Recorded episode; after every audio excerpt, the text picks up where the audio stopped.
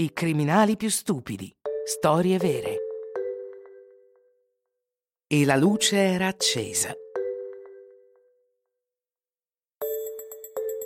Siete affascinati dai film di gangster. Il padrino, quei bravi ragazzi, Scarface, Pulp Fiction non hanno più segreti per voi. Sapete tutto su Al Capone e Bugsy Siegel.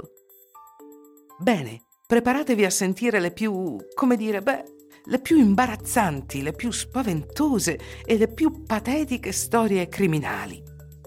I malavitosi di cui vi parleremo sono più vicini a Rantanplan e Averell Dalton, il più stupido dei fratelli Dalton, che a Pablo Escobar.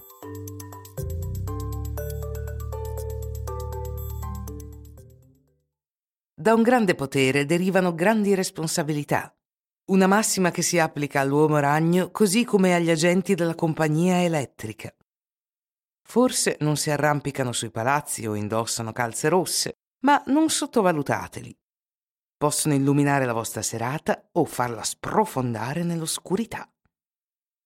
Giovedì 10 dicembre 2015, intorno alle 22.30, un furgone con i colori di ERDF, un'ex azienda specializzata nella distribuzione di elettricità, parcheggia in una sala da bowling vicino alla cittadina di Maurepas.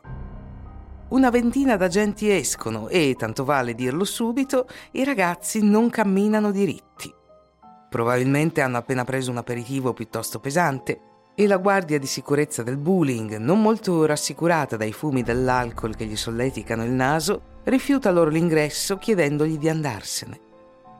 Accecati dall'orgoglio, il gruppo di elettricisti fa dietro front minacciando però di tagliare la corrente alla guardia di sicurezza. Si aggirano quindi per il complesso e alla fine trovano il trasformatore ad alta tensione. Lo aprono con una chiave speciale e pochi minuti dopo l'intera area viene oscurata. La sala da bowling è in preda al panico. L'interruzione della corrente irrompe in una riunione del consiglio di fabbrica di 30 persone nel bel mezzo d'un pasto, un gruppo di studenti del liceo è sulle corsie e tutti i clienti vengono evacuati.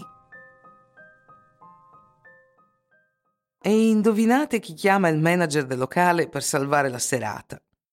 Le RDF, naturalmente, che invia immediatamente le sue reclute più competenti e soprattutto quelle più vicine all'incidente per sistemare l'inconveniente. Potete immaginare la faccia della guardia di sicurezza quando riconosce gli stessi agenti che gli appaiono di nuovo davanti, molto meno loquaci ora. Vengono invitati a riparare gentilmente i loro errori e, dato che conoscono già l'ubicazione del trasformatore, la questione si risolve rapidamente. Prossima destinazione, la stazione di polizia, dove la notte per loro è appena iniziata.